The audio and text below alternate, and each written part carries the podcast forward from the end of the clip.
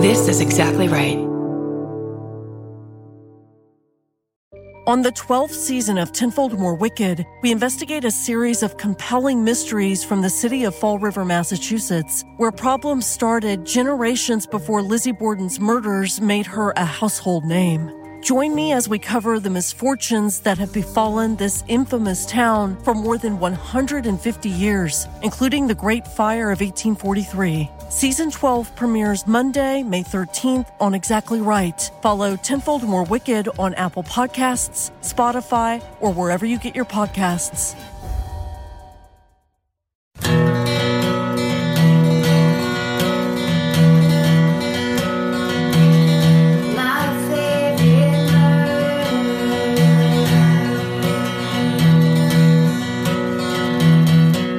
Hello. Hi. And welcome. Welcome to my favorite murder. It's the podcast you listen to, the true crime podcast, remember? You remember. You were there that one time. All those times? That's Karen Kilgara. Hi, Karen. Hi, that's Georgia Hardstark. Hi. Hi.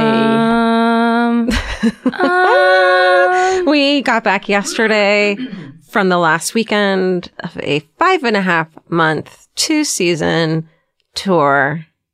yeah. It, hi, we need us the summer off. Hi, we're taking the summer off. That's right. Well, we'll tell you all about that Yeah. later. It'll be fun. You'll still get episodes, don't worry. Yeah. But we are also simultaneously going to take vacations. We're going to go to a three month long silent yoga retreat, Yes, in Nova Scotia. right? Where we eat vegan, Seal. vegan seals the whole time. Yeah. We eat with vegan seals. Right. So it's seaweed, seaweed, seaweed. Swim with dolphins. It's going to be amazing. And that's all we're doing. But also, s- yeah, so it's silent. So all the podcasts will be silent throughout the summer. That's right. just around a minute, I mean, an hour and 28 minutes Mhm.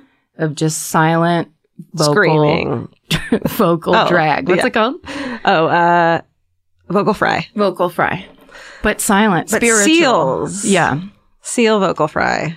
And Seal the vocalist. That's right. Yeah. What a great, what a great vocalist. Remember him? Um, a couple quick things. Let's get them out of the way. Our fucking book comes out in a week. That's Holy right. shit. Six days, you're going to be able to buy Stay Sexy and Don't Get Murdered, the dual memoir by Karen Kilgariff and Georgia Hardstark. That's right. May 28th. If you've pre-ordered, thanks. If Thank you. If you haven't, thank you. Thanks. Thank you. It's we, lo- okay. we love that kind Yeah. of push pull where you're making us earn it. God, we want to now. And the audio book comes out the same day, so you can keep listening to our fucking voices. Yes, we read it ourselves. We did, yes. Yes, Paul Giamatti makes a fucking cameo. Paul Giamatti is the guest, one of the guest narrators. It's magical. Yeah, The whole thing is um, nuts. it is. And uh, and then there will be a very sh- very brief book tour. Very brief, very angry book tour. Yeah, or is there going to be a lot of anger? Let's just do angry. Okay, I mean easy. New York, Portland, L.A. Yeah. Prepare for our rage as we talk about this book.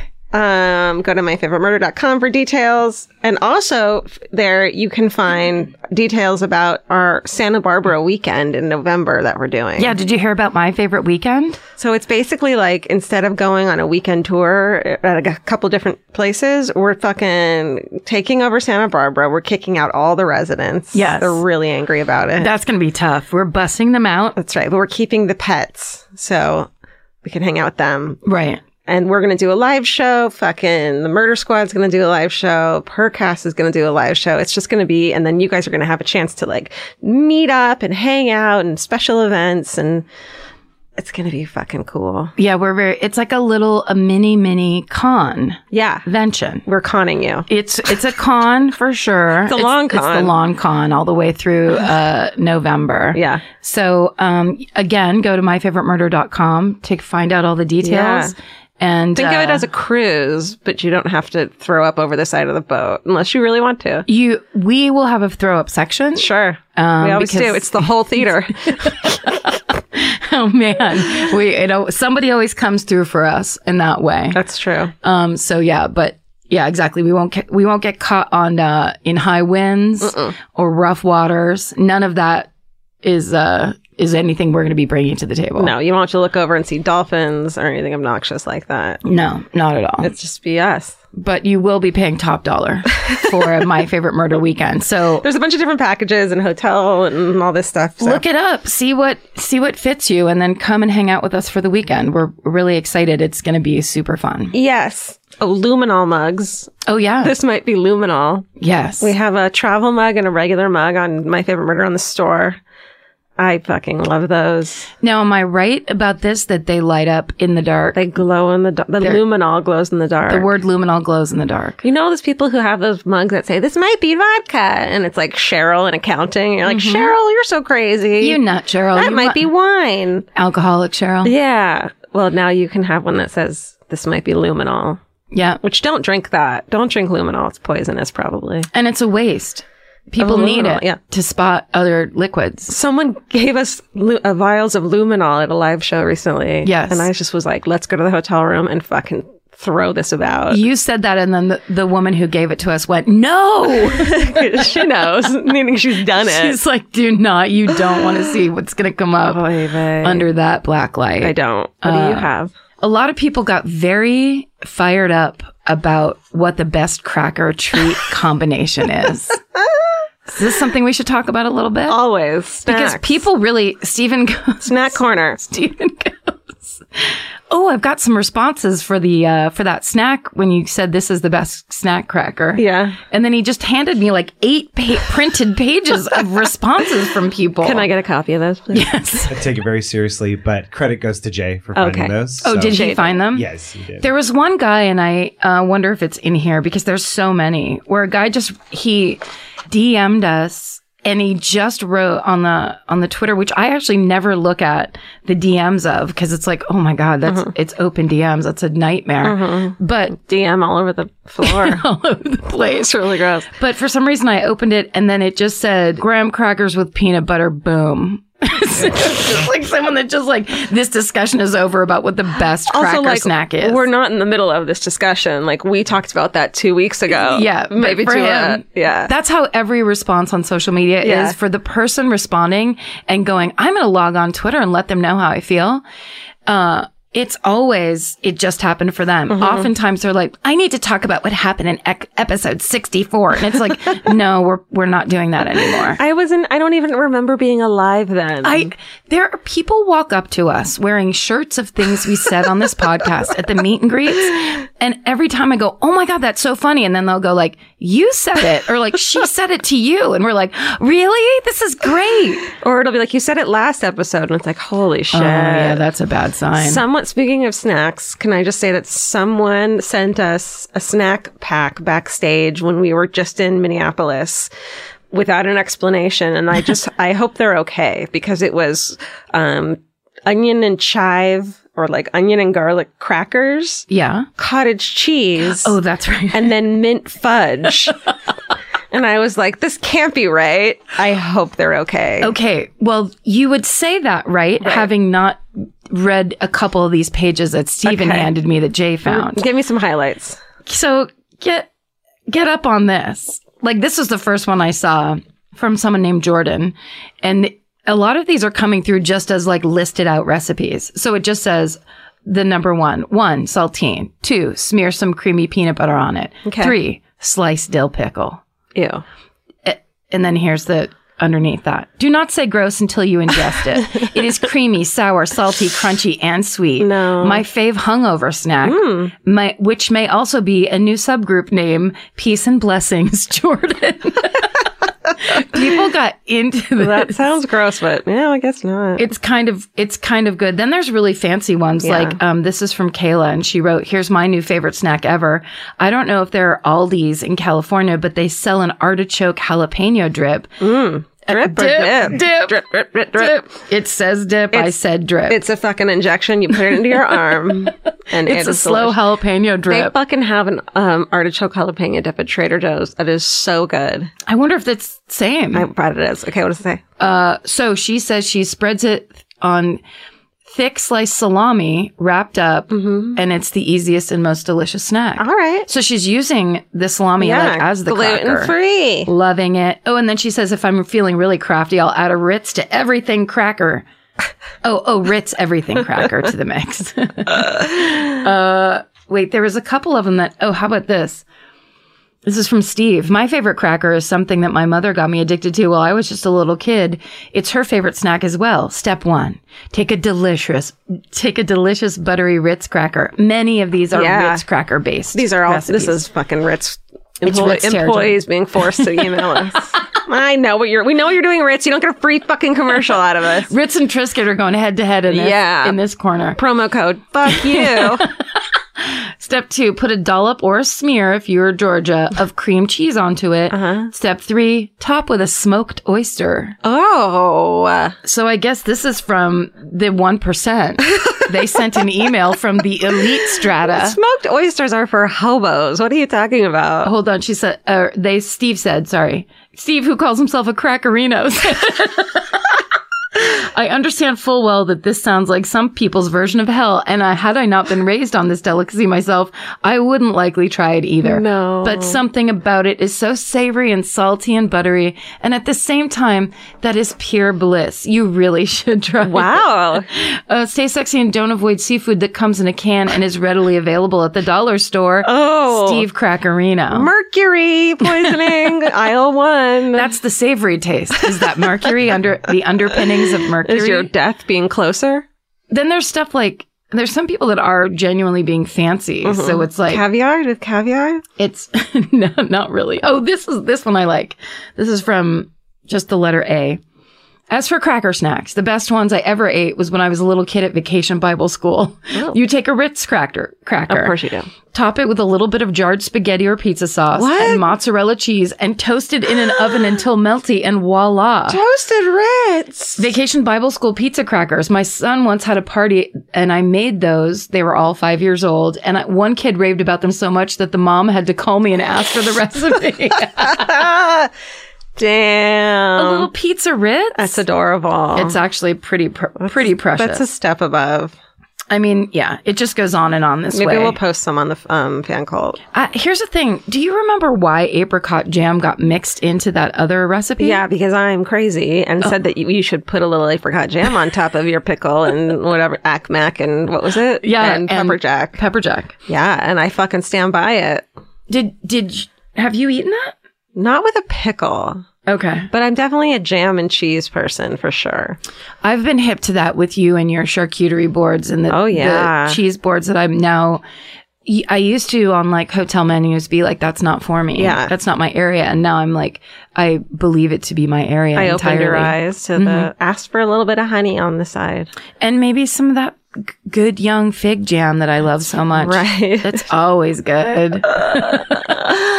anyway, okay. snacks abound. You know what we should do is take all these and put them on the website. For sure. Cracker Corner. For sure. I'm gonna I'm gonna file those away too. Cracker. Corner. Shareables. It is crappening. I mean, look, it Crackering. just keeps it just keeps going Oh, I want. I need a copy of those for my for my recipe book for to go right in there. for my recipe folder. Um, who goes first, Steven? Georgia goes first this week. I don't know why it's such a relief to go first. You know, just like That that much closer to being done.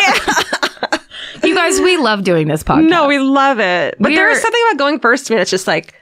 Then afterwards, I can relax and just listen to Eros crack a can of wine, True. fucking chill out. it's a bit of a hang. Yeah. But also, I think like we, I- I've gotten very comfortable complaining on this podcast about being tired and being doing other stuff, um, which I shouldn't. I shouldn't be like that. well, It's hard not true. to. It's true and true. so I tie I tie. mean, we're so fucking happy and this is amazing. But yeah, I think, and a lot of people have been saying to us, like, you guys can take a break. It's okay. Yeah. And I think we're finally catching up to that. We're like, oh yeah, that's right. We should do that. My therapist today, when I was just weeping in therapy, which is not like me, he's like, yeah, you seem exhausted. I'm like, you've never said that to me before.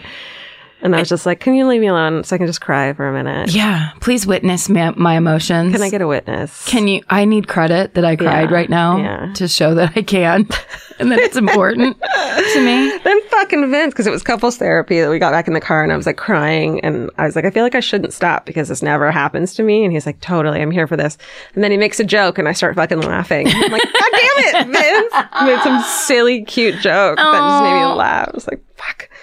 Um, there was some. My sister sent me something because I was doing while we were gone. I was having some emotional upheaval, Turmoil. it just felt like a almost like s- i- stomach flu. It felt like that kind of thing where it was like it was not connected to anything specific, but there would just be like these weird weepy Like bouts. a bout of weeping, and it would just kind of come over me, and Mm. then I'd just be like, just let it do it, just Ah. let it be here, and then let it go, and like barf it out or whatever. But of course.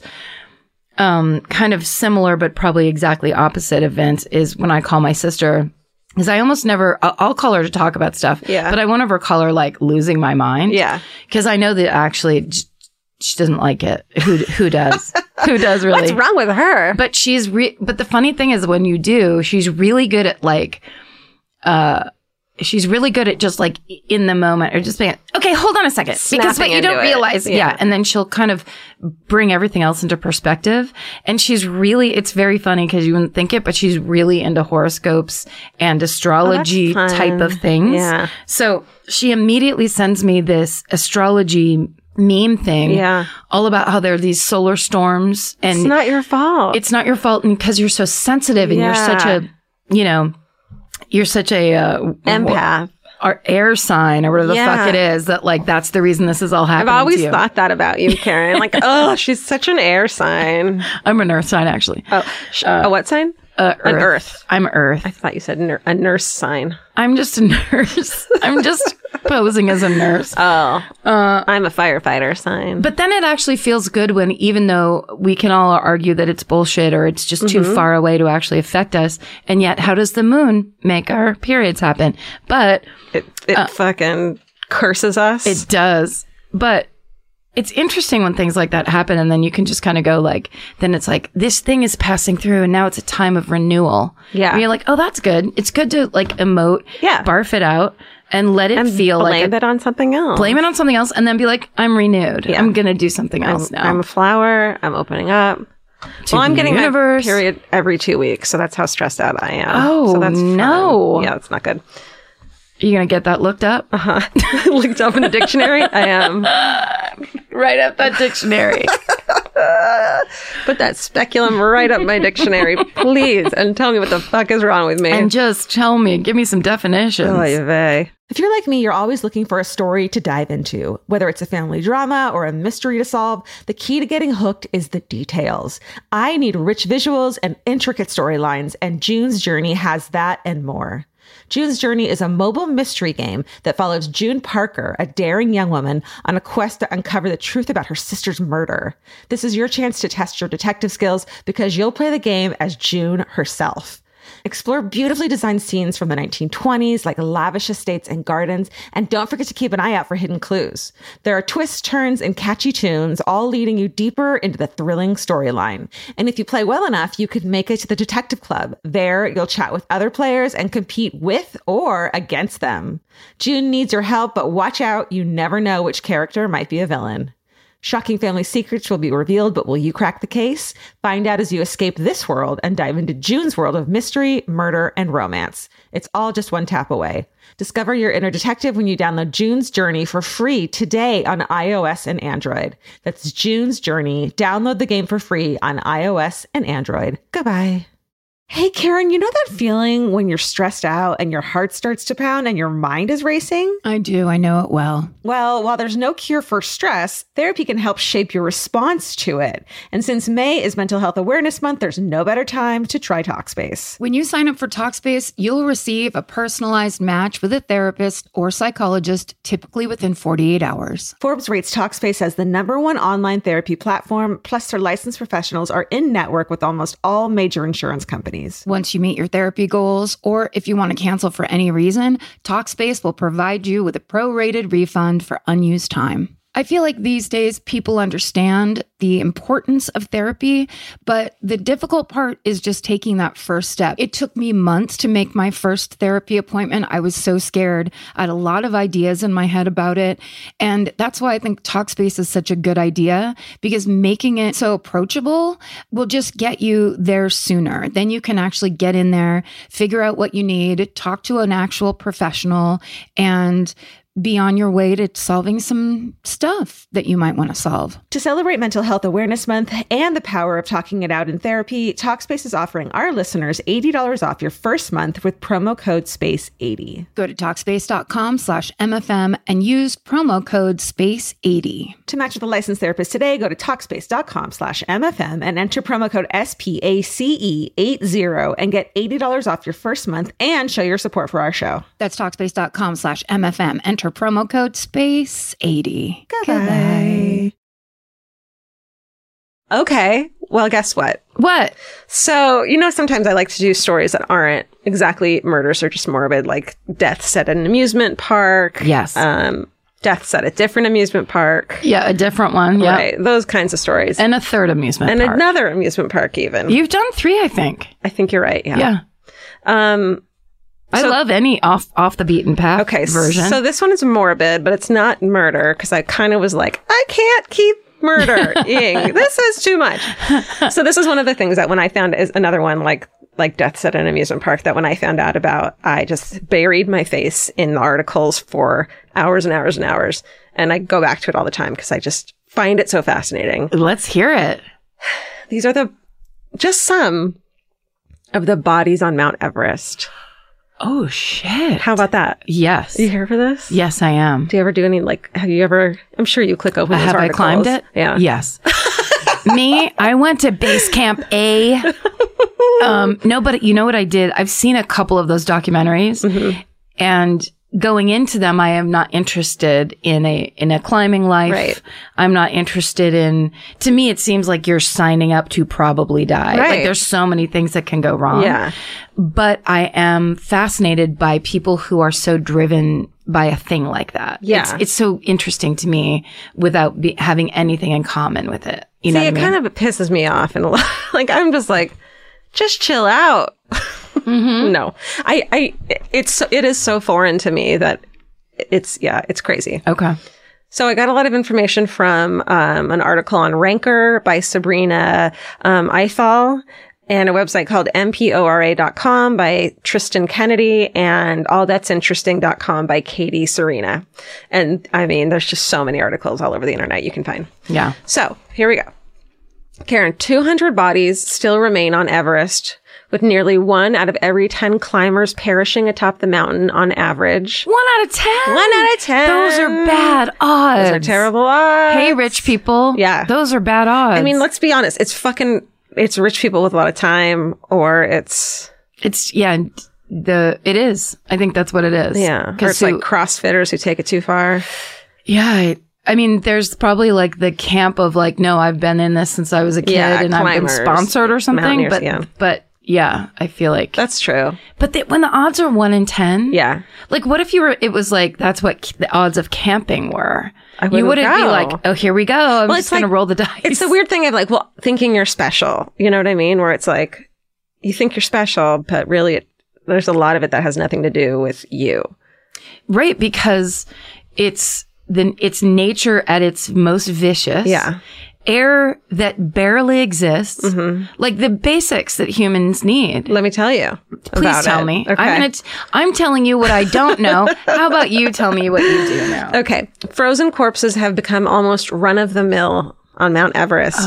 Everest has claimed the lives of almost 300 climbers since it, the first attempt to conquer the mountain in 1921, two thirds of whom are buried in the mountain's ice and snow. So, two thirds of the bodies of people who have died there since 1921 are still fucking there. Right.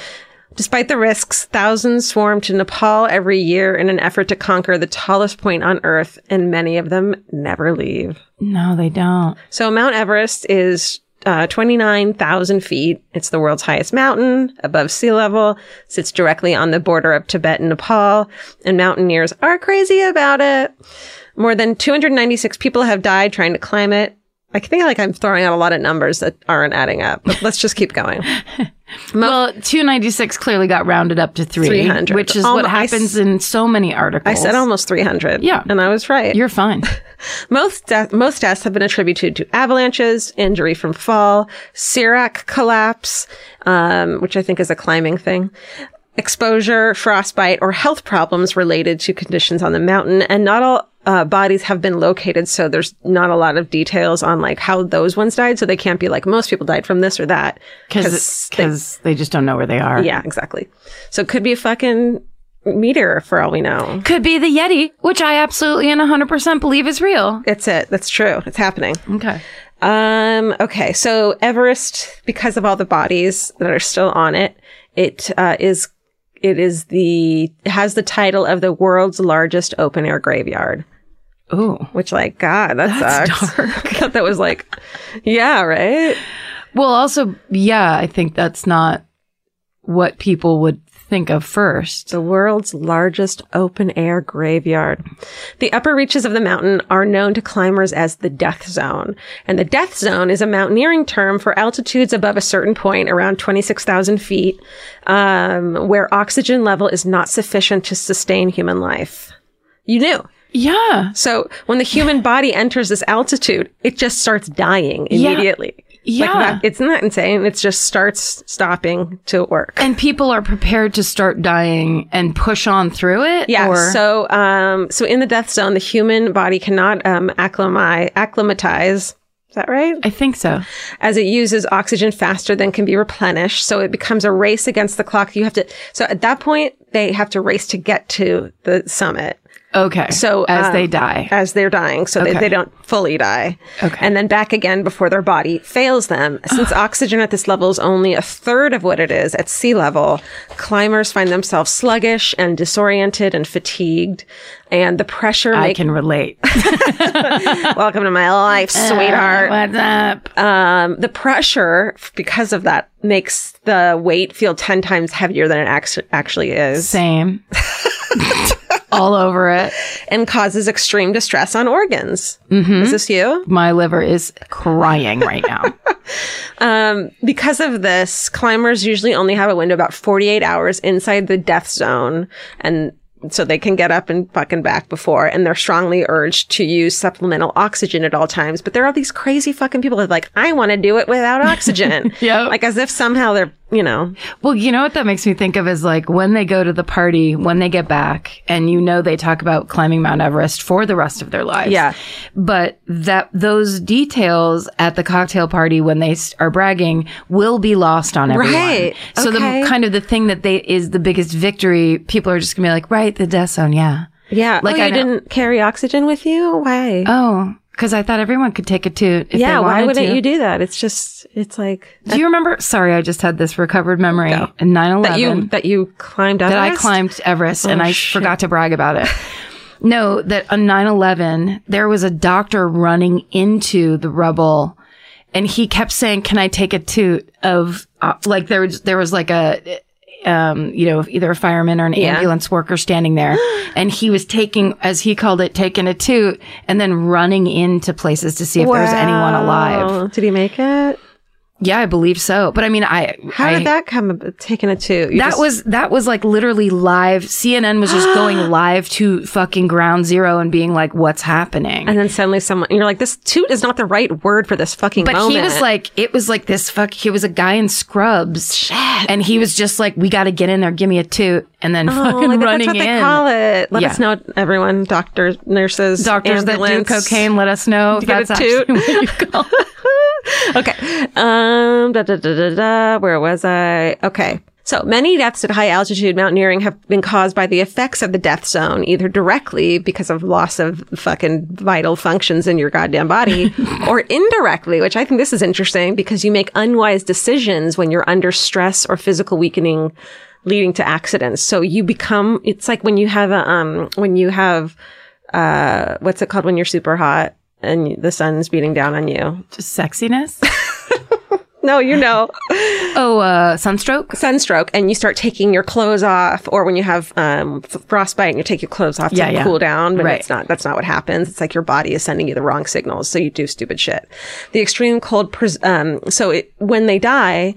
on the mountain, the extreme cold preserves the bodies and keeps them intact just as they fell. And due to the difficulties and dangers in bringing bodies down, because it's so hard to even just go up on your own, let alone bring someone down, most of those who die in the mountain remain where they fall. And they turn, the bodies turn into something like a morbid landmark for the climbers who are going up and down. It's like, well, once you pass this person, then you know you're halfway there and you, like, they know them. And then probably they're like talisman. They, I'm sure they, have a moment of silence or something for them. I hope. You know what I mean?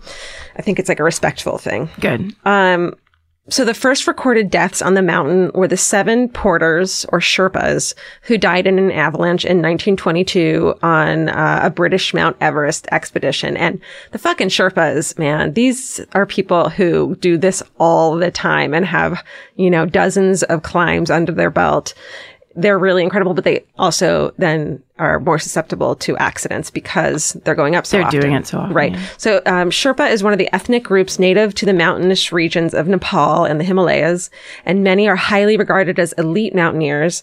And Sherpas and their teams are hired by mountain climbers to help manage and advise on their climbs, as well as carry the oxygen, carry the gear, set up camp, and as a safety expert. Because they've lived at that altitude for generations, their bodies are used to it and they have a genetic natural allowance for it. So many, when you hear people who are like, the guy at the party is like, yeah, I had a solo climb. That guy is bragging that everyone's like, great, Jim. um, many solo climbers actually use Sherpas. Sure. They just fucking call it solo. Yeah. So, um, in total, 118 Sherpas have died on Everest between 1921 and 2018. An April 2018 report by NPR stated that Sherpas account for one third of Everest deaths Yeah, that makes sense. which is so tragic. Okay. Um, and while dangerous for the novice climber, the mountain also has claimed the lives of some of the most experienced climbers. One of the most infamous tragedies on the mountain was the 1996 Mount Everest disaster on May 11th. 1996, during which eight people died while making summit attempts. So on in one day, eight people died. Shit. And there's a really small window of when you're allowed to um, climb. It's like sometime in May. It's like a few weeks, I think, because it's just like these. This is when the weather allows it. Go. Yeah. Um, so that's like you know, 18 people. Nope. That's eight people in a really short a mere, a period of time. Uh, and it was turned into the movie Everest, which I will definitely see at some point. It stars a bunch of famous people. I've seen Jake Gyllenhaal. Yeah, I've seen the beginning of it, and it's to- it's good. You want to watch it because I'm pretty sure um, Josh Brolin is also in Mm-hmm. it. He's one of the leaders. There's just a bunch of really good people, and it's kind of it feels very real the way they shot it. Yeah. It kind of feels like you're just there eavesdropping as all these real people are going to go do this thing. Crazy. I mean, I wouldn't, yeah, what a bummer to even shoot that, let alone hike Everest, climb Everest, excuse me. That's hike is probably insulting. Um, in that entire 1996 season, 15 people died trying to reach the summit, making it the deadliest single year in the mountain's history to that point. Uh, on April 18th, 2014, 16 Sherpas were killed in an avalanche that struck base camp. Just over a year later, on April 25th, 2015, 19 people were killed in an avalanche at base camp following a 7.8 earthquake, which killed at least 9,000 people and injured at least 23,000 in Nepal. Shit. Yeah. So this is the worst single day death toll ever in the history of Mount Everest in modern incidents with accurate counts. All right. So on to specific people. Let's talk about the one you've probably heard of and everyone's heard of green boots. No, No? Oh, I haven't. Okay. I He- mean, not me. This is like the most famous, uh, I guess you could call it landmark uh, Oh. while climbing. Oh, So, climbers taking the North Col route to Everest summit inevitably end up passing the mountain's most infamous landmark, Green Boots. He's called this because of the brightly colored hiking boots that he was wearing when he died. Oh. And I mean, it's there's photos like it's they're not gruesome because there's no skin, there's no face. It's but you can it's fucked up. yeah. Um, well, Do they look like kind of like mummies? yeah. Yeah. Exactly. Yeah. Yeah. Well, Green Boots' identity, but they're covered in their clothes most of the time. While Green Boots' identity has always been hotly contested, he's widely believed to be an Indian climber named Swang Paljor, who died along with two of his colleagues in 1996. So because they can't see his face, they're not sure if it's him or the other two, but they're pretty sure it's him. Um, Paljor was part of a high class Indian expedition of six people to summit Everest that yielded only one survivor Whoa. um, Harbhajan Singh. Singh later recalled that the expedition was marred by mistakes, and he had urged the other men to abandon their quest because of inclement weather um, that was heading in. But the Singh and his men uh, refused, and they succumbed to summit fever, a term used when climbers abandon thoughts of safety and often their own morals because they are close to reaching the summit and become blinded by the drive to cross the, cross the finish line Oh. above all else. So it's this like, I fucking came here to, s- to get to the top. You can't say to someone at a party, I hiked Everest or Two climbed thirds E-" of the way yeah, up. you Yeah. know? Yeah. So they just like don't think about all the safety, like, like It even their becomes own whatever it morals, takes, right? yeah. Which is just not good. So the body of Green Boots looks as though he toppled over from exhaustion mid stride. Mm-hmm. It looks like he was just doing like a um, what do they call it? What's the ski walk thing? Like cross country skiing. Yeah, and he just like t- it looks like he just toppled over. Um, and he, it's been he did so in what's been now since known as Green Boots Cave. Luckily, his face and skin are obscured, but this but his um, blue snow pants, red snow jacket, a couple tanks of oxygen are right where they fell, along with him, along with his neon green hiking boots.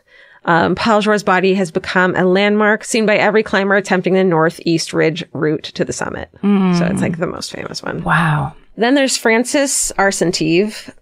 Frances, uh, her story is fucked up because she was alive when climbers first found her in need of help. Oh no. Yeah, this one's fucked up. So Frances, uh, let's see, Arsentive and her husband Sergey were avid climbers who uh, sought to climb Everest in 1998. Frances had a goal to become the first American woman to summit Everest without the use of supplemental oxygen, which is like, It's kind of like that's like wanting to be like the first woman to swim across the ocean without having anybody look out for sharks for her. I mean, isn't it? Yeah, but You- it's like you want to be a you want to be a first something, and that's the only option. So you're gonna go for it, even if it's not safe. Like she Right. couldn't just be a f- woman who who'd who'd gotten to the top of Everest. How about the first woman with a like with a buzz cut Sure. on top of Everest? You Mohawk. shave that hair, Yeah. get up there and s- and you s- like toot all the oxygen you want the entire time. too, motherfucker. That's the thing you need. yeah. Anyway, It's right. Don't be a hero. let's not put up w- walls and, and boundaries in front of ourselves that actually take oxygen away from us. Right. Whatever If you possible. do, keep the oxygen. keep that O2 flowing. That's right. Toot toot. So after two aborted attempts of trying to get up on there without supplemental oxygen, she finally succeeded very late in the day on May 22nd, 1998. So she fucking did it and made it.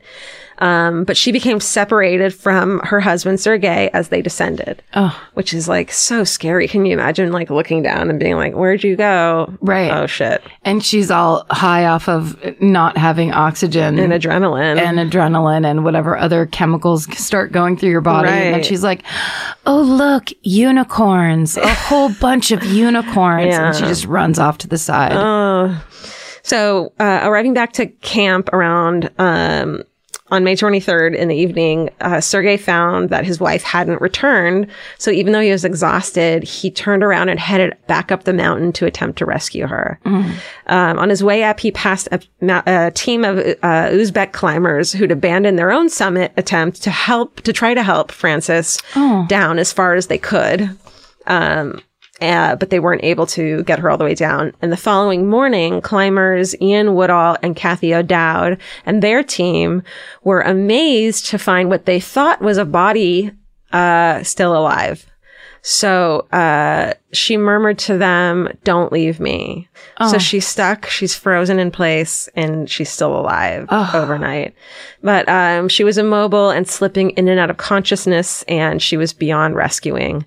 And there, um, so after spending nearly an hour with her in the temperatures of minus 30, Ian and Kathy were forced to leave Frances when their own oxygen was running out. So like they wanted to stay with her. They didn't want to leave her. It was, it was like they would have died too if they had. right. Um, in her book, Just for the Love of It, uh, Kathy O'Dowd writes, quote, I had never encountered anything like this. I had passed bodies. I had had friends not come back, but I had never watched anyone die, nor had I had to decide to leave them. Um, neither Sergey or Francis returned, so he went back up to look for her and And didn't. he didn't come back either. And, it was later learned that Sergey had fallen to his death trying to reach his wife. So what he went, he took a weird step and then went down. It looks like she might have been like h- have slid down a mountain, and so maybe he saw her and started to try to reach her, and fell. Um, so, like Green Boots, Francis um, Arson Teeves' body lay right next uh, to the uh, route for years, dressed in her black snow pants and purple snow jacket. And she was passed by hundreds of climbers going to and from the summit and became known as the Mount Everest Sleeping Beauty. Oh, In 2007, Ian Woodall, the guy who had to leave her behind, returned with the intention of moving her body out of sight because I think it's like a respect thing. Like, you know, let's get her out of the way so people don't take photos and shit like that. Right. And he covered her with an American flag and placed a note from her family on her body. oh, I know. So David Sharp, uh, like Francis and Sergey, David Sharp was climbing Mount Everest without a support team and without the aid of bottled oxygen. Um, it's believed a weird pride thing. I It doesn't know. make sense. It's the thing of like, yeah, you need a one up on yourself. Like It's you like- can't get high on your own supply anymore. So you're like, I'm gonna fucking do this then. Check this out. It's like being like, I can drink the most shots. Where it's Right. like, yes, you can. and then where will you be? Yeah, that's yeah. You don't, but you don't need to. Right. Um, where is the true victory? That's right. So um, mm, it's believed he made it to the summit on May 14th, 2006. Is that today? No, today's like the 20 something. close. I know. But on his way down, fatigued and confused, he stopped and sat down in Green Boots Cave. Oh no. Around 40 climbers from several expeditions are thought to have passed David Sharp on their way up the mountain the next day.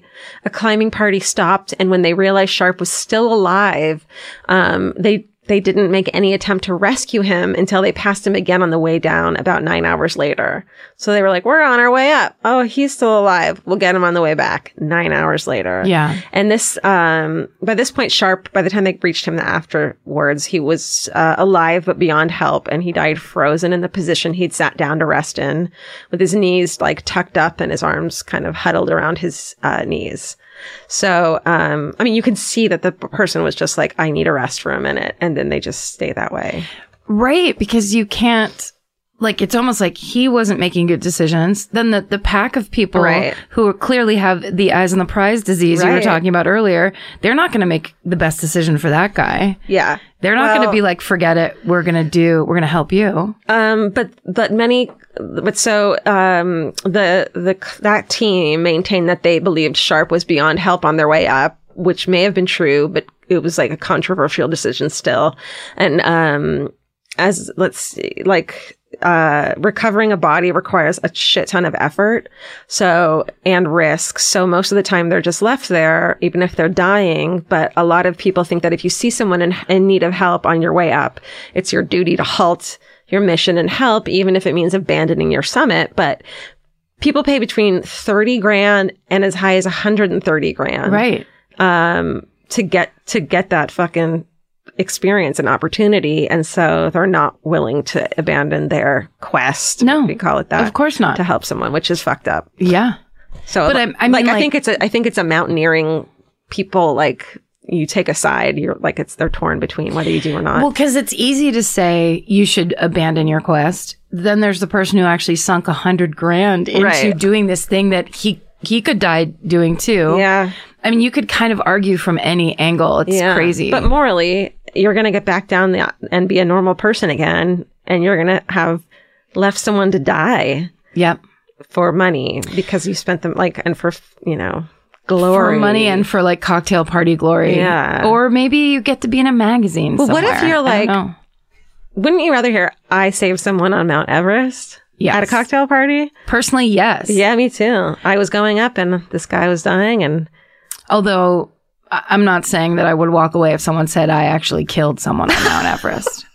You Ooh, I know that wonder I'm, if there's ever been a murderer I mean, that's the perfect place to do it. yeah But also it's it's yeah, they're creating their own culture of if I paid this much money, how could I be expected to? Yeah. I mean, that's the world every we live man in for now. himself kind of a thing Yeah. or herself For real.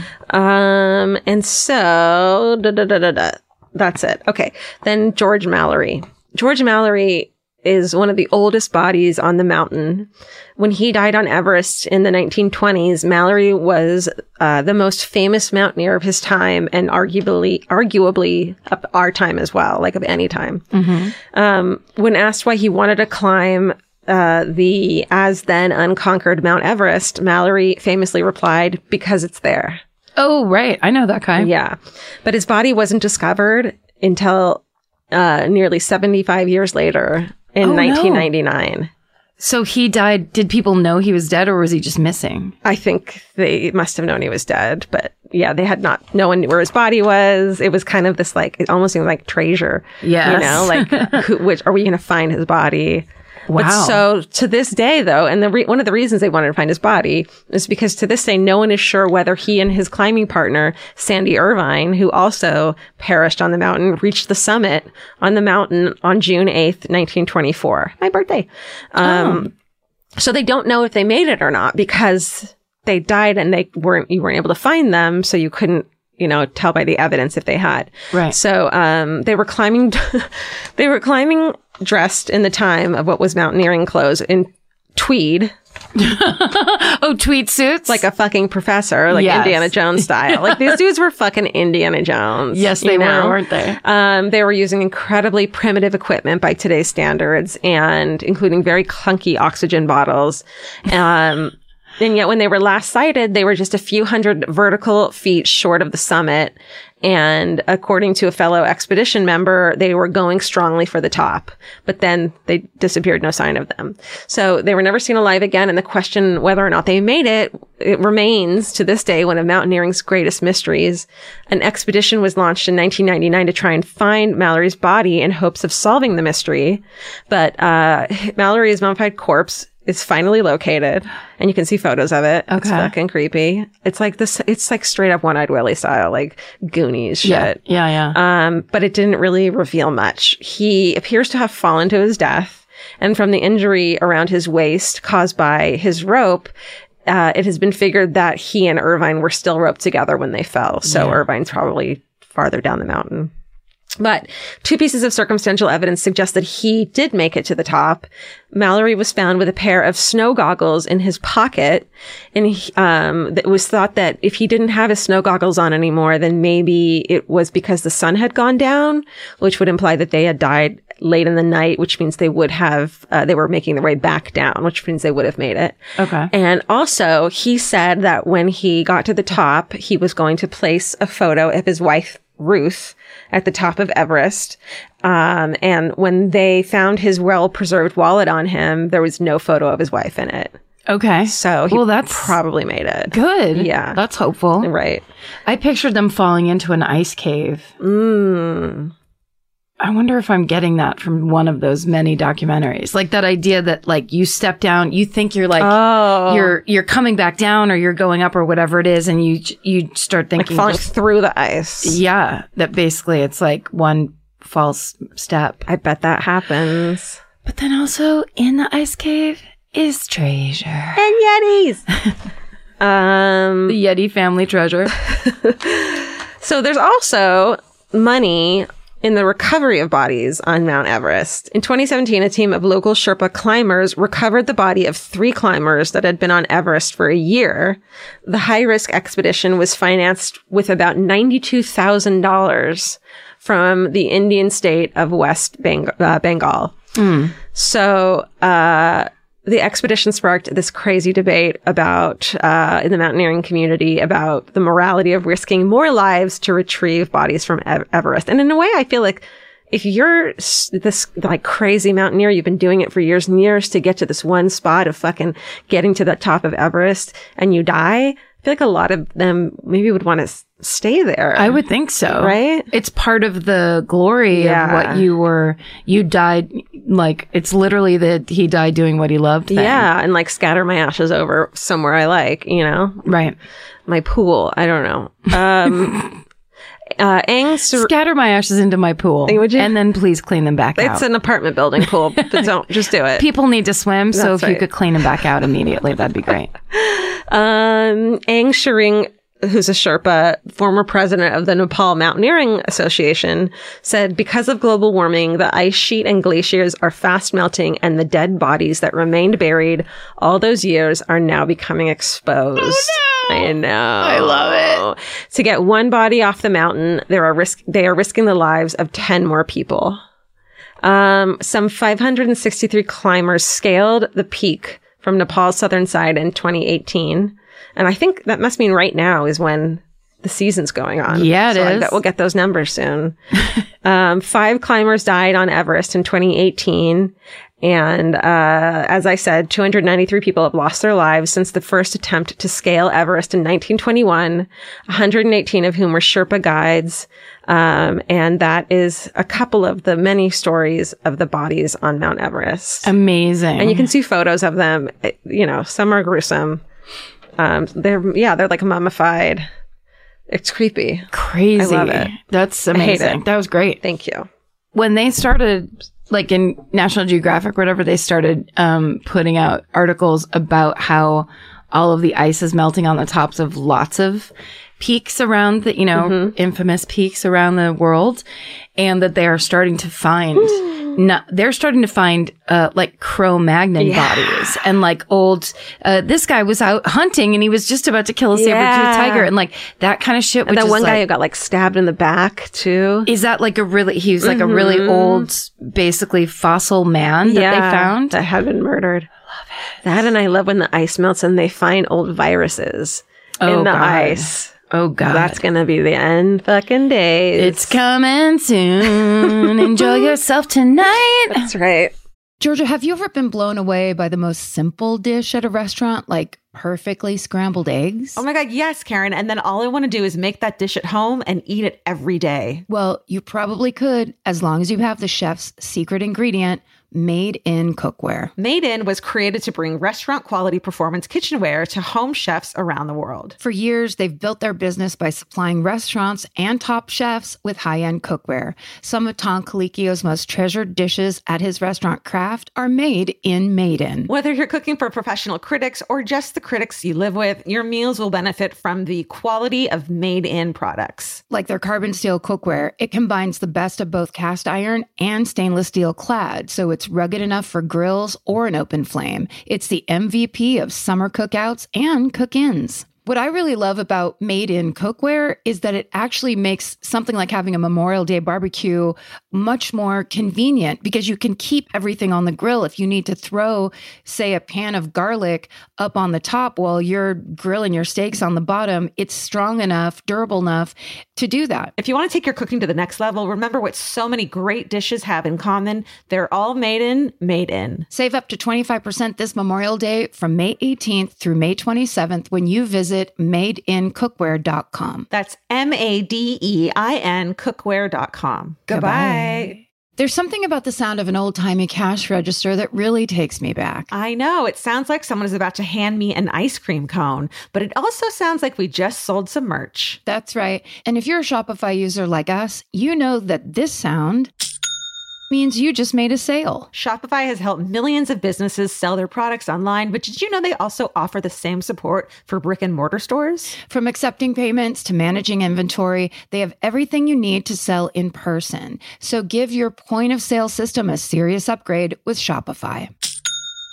Shopify POS tracks sales across all your locations. That way, you'll always know what you have in stock and where. They also provide reliable tech that fits your unique retail needs, like turning a tablet into a credit card reader. And if you're looking to reach new customers, check out Shopify's marketing tools. They're easy to use and they integrate with all social media platforms. With Shopify, we have a powerful partner for managing our sales. And if you're a business owner, you can too. Do retail right with Shopify. Sign up for a $1 per month trial period today at shopify.com slash murder. And here's the important note that promo code is all lowercase. So go to shopify.com slash murder and take your retail business to the next level. That's shopify.com slash murder. Again, don't forget the code is all lowercase. Goodbye. do you want to know what i was gonna do Yeah. i I mean am going have to do I kind of have to, but You I do. also want to. you can't don't look away from this I'm gonna go in the other room. if That's cool. please don't just stay okay. Okay. Okay. um I, because we were just in Minneapolis, Mm-hmm. St. Paul area, Minnesota, thank you all, uh, Minneapolis and Milwaukee, for uh, enabling us to have such a wonderful end to our tour. Yeah, with some fucking great hometowns. Oh my God, I feel like the Stacy. best Stacy. what a crumb. T- tell the story real quick. just uh, when we were in Milwaukee, Georgia picked a woman named Stacy who came up and she's a forensic, she's a teacher. Psychology professor, I think. Yeah, friend or, or psychology professor. She was just great, had a great accent, told a really told the story really well, very earnestly. But then in the middle, she was describing how this man killed his wife, I believe, Mm-hmm. and it was very gruesome and terrible. And the audience at one point made a noise about what a bummer it was, and then she just stops and goes, "I know he's a real crumb." And I was Karen. trying not to I always want to say shit while people are telling their story, yeah. but I know it's going to throw them off. Yeah. So I try to be quiet and, And just that your let them face tell it. just made me start cracking up. 'cause I it was the best thing I've ever heard. you were so happy about it. It made me laugh so hard to see you trying not to fucking lose your shit. I feel like a lady named Stacy who it takes the time to describe us uh, like this murderer Mm-hmm. uh, as a crumb is the exact opposite of us, where we'll we'll describe fucking a, a fluffy kitten as a fucking bitch or whatever, you know what I Yeah, mean? Like yeah. we just it's the idea of that where it's like that's as far as she was willing to Yeah. go. It just was the most charming Bless her heart. bless her little heart. So, um, so this is one of the stories that I prepped and then was like, there's no way I can do this. It's just too much. Great. But also because I, I've been given the confirmation multiple times that you haven't done this one yet. And I still think you have Oh my God. the weepy voice killer. I have not done it. Okay. I have thought about it so many times. Oh, I'm ready. And is it because I hate 911 calls?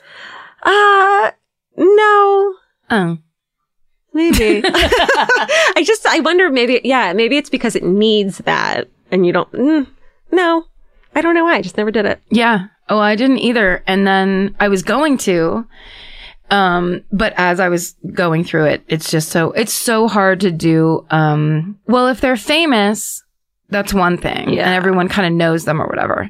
But sometimes when, and we've talked about this a bunch of times, when it's just a killing, killing, killing, Yeah. killing, no one's pick, no one's solving Yeah. the crime. Tragic childhood from the serial killer. And it's just like, oh, okay. Oh man, there's just no, I can't get in there and then be like, he looks like, Yeah, yeah. look what actor uh, look it's dustin hoffman Uh, you can't do that in No, certain stories it's not nor funny. should you No.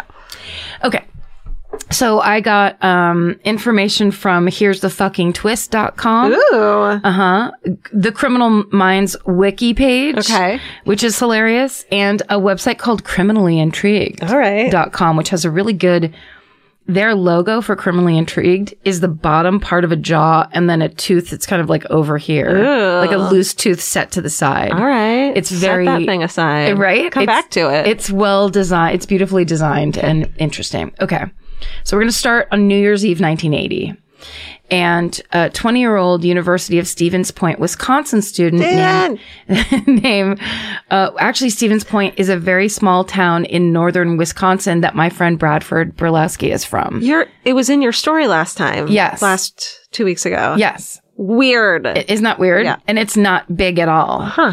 Um, and there's a woman we met in the meet and greet who said she was from there, and that's when I was like, my friend Bradford's from there. or whatever. Right. Anyway. okay. Okay. Start over. So New Year's Eve 1980. Okay. Okay. Okay. okay. So this 20 year old who goes to University of Stevens Point, Wisconsin, her name is Karen Potak, and she's just gotten to St. Paul because she's coming to celebrate New Year's Eve with her Mm. sisters.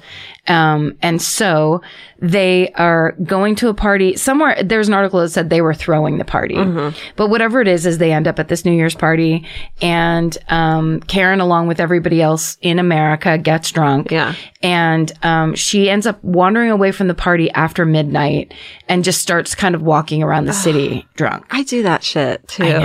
Like I'll be like, this party's too loud. I'll grab the dog in a leash and just fucking walk away from a party. And then you're kind of drunk, and you're just like, everything's so beautiful out. Yeah. It's so stupid. It's well, yeah. I mean, I mean, not stupid. It's just it's risky. it's risky. Thank it's you. a, it's a Yes. risky thing. It's It good to do with sucks. a dog. It sucks that we can't as women fucking do that. Just do it and kind of wander around drunk and have a Yeah. good time. Yeah.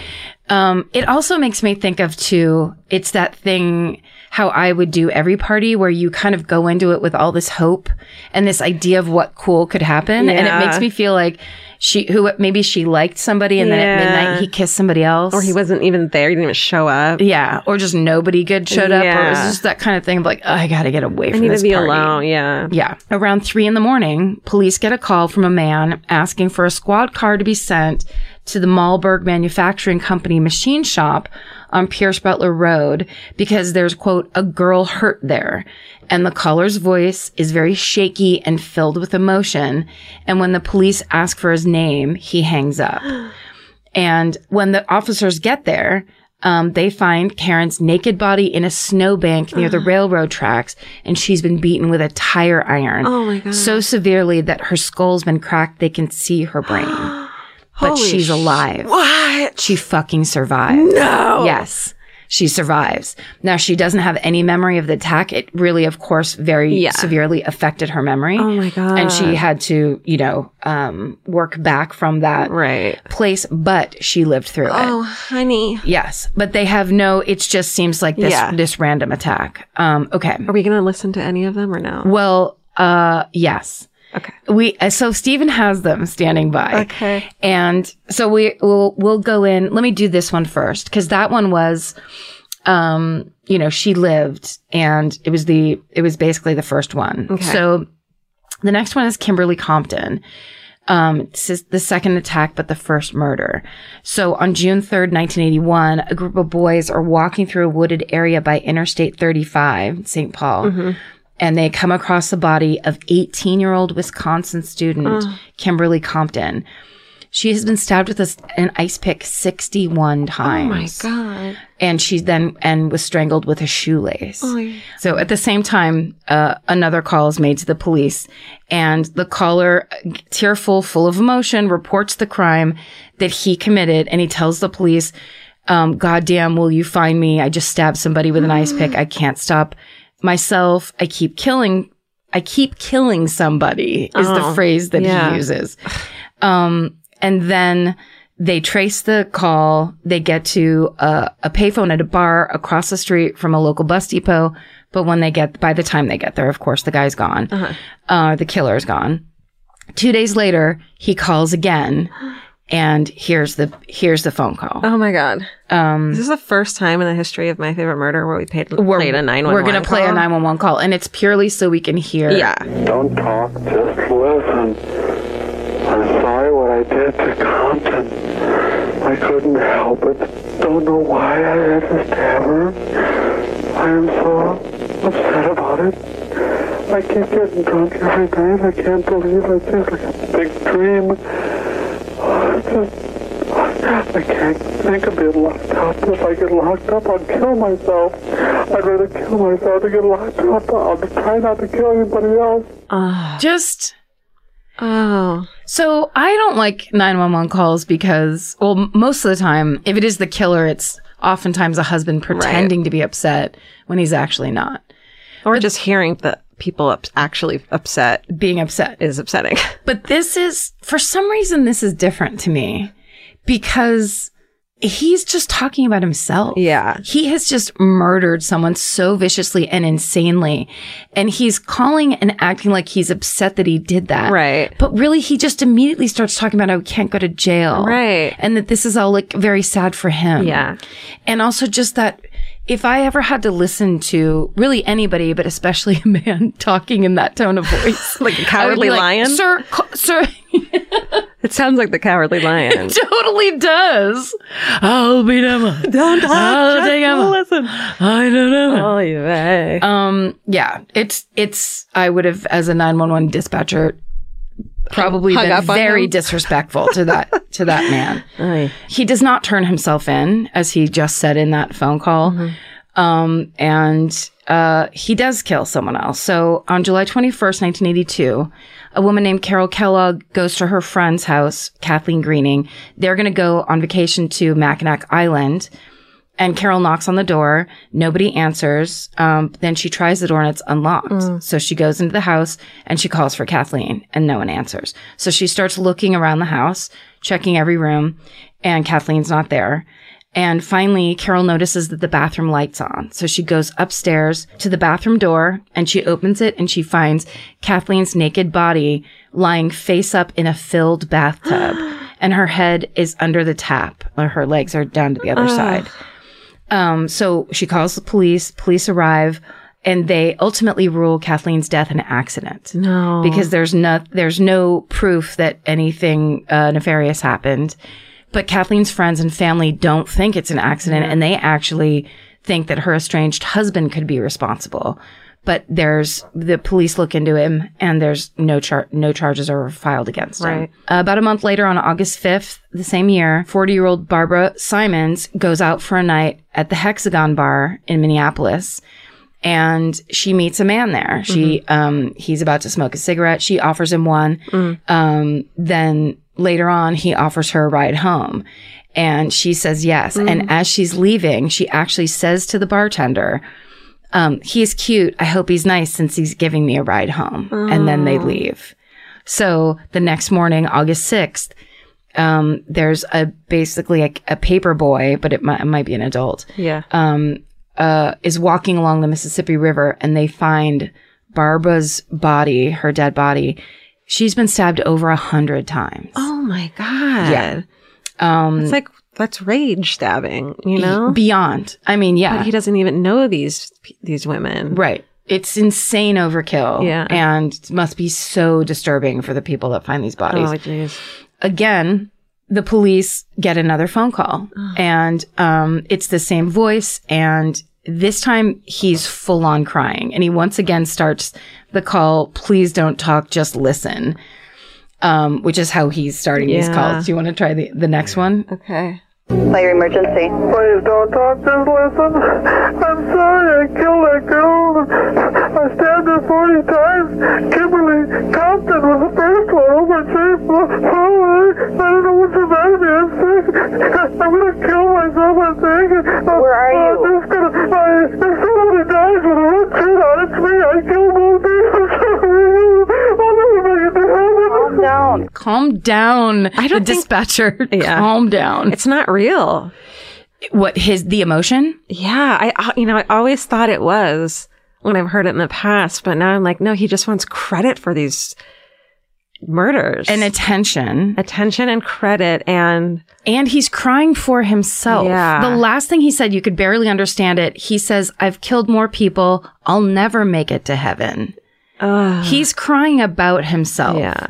And I think there's, you know, obviously there's that interesting, like, is this a Jekyll and Hyde situation where he's doing these Mm-hmm. crazy overkill murders, waking up and then feeling bad? wait, so he just took credit for the woman who drowned, right? No, he, no. Kim, Kimberly Compton, who is the, the first one who was stabbed and Oh, okay. strangled with the shoelace. Okay. He's, uh, he did not take credit for, for that. And But because, how do they know? But how do they change it? You're going to tell me probably. yes, it's a reveal. Okay. Yes. Then I won't. She doesn't actually fit into the MO. Yeah. So actually that one does, it goes, it stands alone cold for a while. Okay. Tell me. Tell me. And again, normally I really can't even, I can't take 911 calls at all.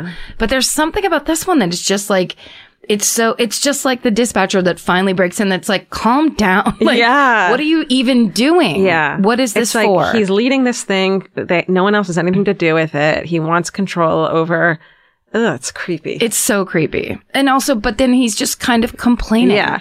He's complaining. Yeah. Okay, so investigators start their search for the killer, trying to identify the man that Barbara left the bar with the night before.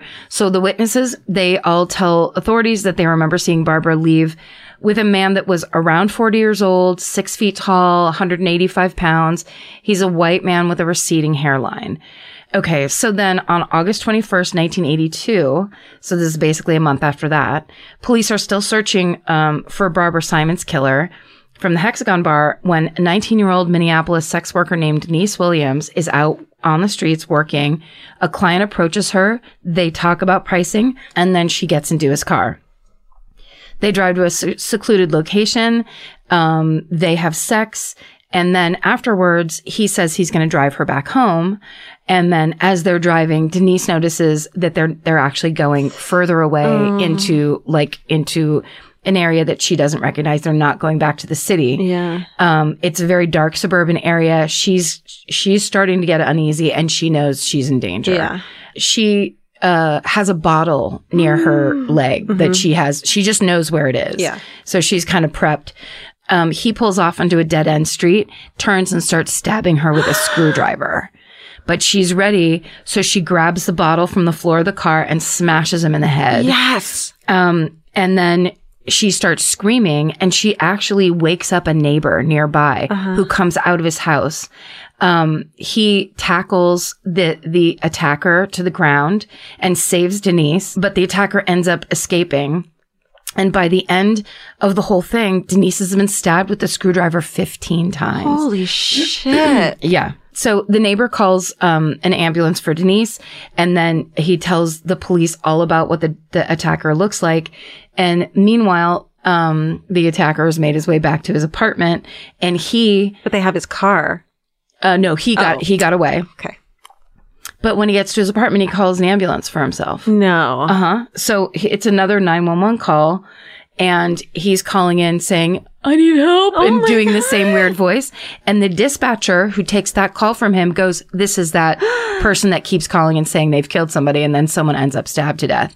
And so the dispatcher basically tells the police, I think this is the same guy that's Yeah. been calling in these murders. And so police show up at um, the attacker's apartment and he is finally identified as 37 year old Paul Michael Stefani. He's arrested and he's charged with second degree assault for Denise Williams's attack. Okay. Okay. So as they dig deeper, um, into Stefani's background, they're able to connect Barbara Simon's murder to him because of the eyewit- eyewitness account. So there's a waitress who saw Barbara Simons leave the Hexagon Bar with a man that she knew was Paul Stefani. She knew his name. No. So when the police came back around to look into Stefani, um, she was like, "Oh yes, that that she left with Paul. I What? I know that that's who it was." So they look into Paul Stefani's background and they see that he used to work at the Malberg Manufacturing Company, which was the place he was fired there in March of 1977, which was three years before um, Karen Pollock's attack, and that's the place where her body was found. Right. So basically, they're able to add uh, a murder charge for Barbara Simons on top of the assault charge for Denise Williams. So little tiny bit of background about Paul Stefani. There's not much, and it's not that interesting, but. He was born September 8th, 1944 in Austin, Minnesota. He was one of 10 kids, super religious family, um, and super repressed. He married a woman as an adult named Beverly Leiter, and they had a daughter together, but they later divorced. Basically, the, the Stefani goes to trial for that murder and for the attack. And his ex-wife Beverly, his sister, and his former roommate all come to testify that the voice that you hear on these 911 calls is his voice. Oh my God. They're all they're all there saying that's him. Yeah. Basically are just trying to get these the the charges that they have for these attacks and then connect these other ones that they don't that have gone cold. They want to link to him.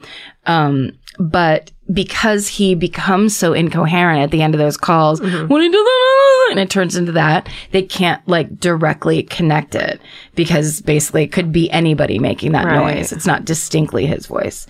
Um, so, but even still, Stefani is found guilty guilty in both the second degree assault charge and the murder charge for Barbara Simon's death, and they give him forty years in prison. so, That's it. yeah, forty years. 40 years. Yeah, yeah. So, um, in 1997, he's 53 years old. He's still in prison, and he gets diagnosed with skin cancer. And when the doctors tell him he has about a year to live, he tells the authorities that he has other confessions about other attacks that he wants to make. He says he wants to apologize to the victim's family before he dies. So on a taped confession, he confesses to the murders of Kathleen Greening, Kimberly Compton, and the tire iron attack on Karen Pollock. And he hadn't even been a suspect in the Greening case. That's the one where she was Yeah. in the bathtub. And because there was no phone calls made, that was like a really early one. And he just basically gave it to them. Wow. Yeah. So about uh, in 1998, a year later after that, Stefani dies at Oak Parks Heights Maximum Security Prison, just shy of his 54th birthday. And that is the short and upsetting story of the weepy voiced killer. Oh my god. Yeah. I hate him. Isn't he the worst? Yeah. I'm glad one of us finally did that. I know. like I don't know why we haven't. I know. Well, I mean, I think I've been so anti. oh yeah, because of the and then maybe yeah, maybe I just didn't want to play it for you. So it's good that you did it. Yeah. 'Cause now I'm not forcing anything on you. Well, and also I realize it's like I want to I want to paint that with a b- broad brush of like I don't ever want to hear any 911 call, Yeah. which is true, except for there's something about this one Yeah. that's like it feels different. No, it is. It totally is. And it's just so like I don't know, it just fascinates me. It's just that thing of these people and these these these fucking crazy murderers who then also think I just don't it's so fascinating what they think and the way they do things. where it's They're- just like yeah. he's crying for himself. He feels worse for himself than anybody in Yeah. that situation. Just that void of humanity. That but some still people able to have. pity himself Yeah. is amazing to me. Yeah. Yeah. So yeah. Fucking fucking A man. Fucking A. Good job. Uh, fucking hooray. yeah. Fucking great time. Um, I guess I will say this one, and I'm not sure if you're going to remember this, but um, it was a couple years ago. My niece Lauren was down, um, down here, down south, going to college, just out of high school, and she really hated it immediately, and uh, ha- was really miserable and having a terrible time, and um she would come and hang out with me every once in a while just because she was like it was a really small school it was a really weird area she wasn't her room sh nothing was working out Yeah. the way she wanted it to She wanted some familiarity. yeah so she would come and hang out with me and just kind of like tell me about how much she hated it and just she just felt like she made the wrong decision um, which is heartbreaking Yeah. um, today she graduated from berkeley Oh my god. with an anthropology um, degree because she is such a badass that in that time she basically went to her parents and was like i can't go to this college anymore i'm so miserable and and her parents were like didn't want to let her just quit Yeah. and you know we're going to say you should actually just go here for two more years it's better for your they had kind of had this plan in place Yeah. um and then I basically, I basically was like, if I could just Yeah. on her behalf say, I get why you want to like hold the line on this, but Right. it really does suck. And it's a tiny school and Two years is a very long time, especially when you're young and miserable. right. And she does have a plan. She just Yeah. doesn't want to do it down there. It's not like she's like partied her way out of school like me. And it's not like it'll ding your record that much that you'll never get a job once you get out of college or whatever. Right. And also I think it's a thing of like I think she she was nervous about it too. I I, all of this is to say Uh-huh. that, you know, this was a this was a low time in her life and what she did was basically just kind of like pack it up, go home, get into the JC and she just started working and she knew where she wanted to be. Yeah. And she worked her way into Berkeley Amazing. which is one of the best g- schools there is. Yeah. And, um, and, and got to the point where she graduated, like it very quickly. And she just, I don't know, she just turned it all around. Like her life is so different than it was. Um, when all that happened, and I'm just so proud of her. So anyway, I'm just thrilled, and I. Uh, but it also is that thing of if you make a decision and you're like, here's the big thing I'm going to do, and you go down that road for a while and you don't like it, you get to change your mind. Totally. It's hard. Uh, like I'm sure there's parents that'll that'll weigh in. There's lots of people, especially if you're spending their money. there's lots of people that have lots of opinions, and there's lots of times where people won't make that decision because they go like, "Oh, everybody at home will find out, Right. and I'll be ashamed because everybody else is doing this and that, and how do I compare?" And blah Yeah. blah blah. And you cannot make decisions for yourself and for your future based on what other people are going to think. You have to do what you, what's good and right for you Yeah. and best for you. And you have to like figure out your path and you get to figure and refigure it a couple times. Yeah. And I think she's just this shining example of how you can do that and you can start over and go like basically recalibrate and do whatever you want. That's amazing. Yeah. I love that. Yeah. Good yeah. for her. Congratulations. to I know. her. I'm so proud of her. Yeah, I bet. Um, mine is a piece of paper that I got in therapy today. Um, that is a list of the 10 classic unhelpful thinking styles. 10. Yeah. Yeah. Let's hear 'em. My, fa- my brain feels broken a lot because I go to the wrong spot when, you know, like Vince is going to hate me if I ask if he'll do the laundry. You know, like it just doesn't compute correctly sometimes. Mm-hmm. Um, and so my, our therapist gave this to me that was like, everyone does that. It's totally normal. Maybe yours does it a little more than everyone else's, but it's normal. And so, But probably not. right. Yeah. Well, yeah. So there, uh, I'll learn. I'll just name it, but you can look up ten, uh, the ten classic unhelpful thinking styles. I think is what it's called. Do you want to hear them? Yeah. All or nothing thinking. Yep. A mental filter. Paying attention to only certain types of advice. Mm-hmm. Um, jumping to conclusions. Emotional reasoning. Uh, assuming that because we feel a certain way and what we think must be true. Uh, labeling. Labeling ourselves. Overgeneralizing. Disqualifying the positive. Hi Hey. um, magnification, catastrophizing, and min- minimization. So, like, everything's the worst. Whatever I've done that good, it doesn't count. Right. Um, using critical words like should, must, and ought, and personalization, like, this is my fault. And I do all of those a lot. And, but then I was like, Vince and I afterwards, I was like, do you do those? Cause Vince always seems so like fucking together to me. He's like, yeah, all the time. Like, he, even him was like, you know, affected by it. So that's kind of nice. Right. No. Everybody is. Yeah, Yeah. It just doesn't seem like it because they're on the outside, right. not having to deal with the shit that you hear on the inside. It just seems so much easier for other people to like get it, especially when you can't. yeah. Um, so that's it. Mental health. Yeah. That's good. Yeah. Um, check out our podcasts on Exactly Right Network. They're doing some really cool shit. We have Murder Squad, fucking Percast. Do, do you need a ride? This podcast will kill you. And the Fall Line. And the Fall Line is doing until uh, June 20th. They're having a contest. If you donate $10 towards the billboard um, for yeah, ten dollars towards the Mil- the Millbrook Fund, and you can go on the Fall Line, their Instagram, and read all about it. You get uh, put into a contest to get a signed copy of our book, uh, so check that out. Yeah. And it's, and, uh, and then the proceeds of that all go toward keeping that billboard up. that's right. For- Yeah. yeah, So it's super cool. I love that those guys.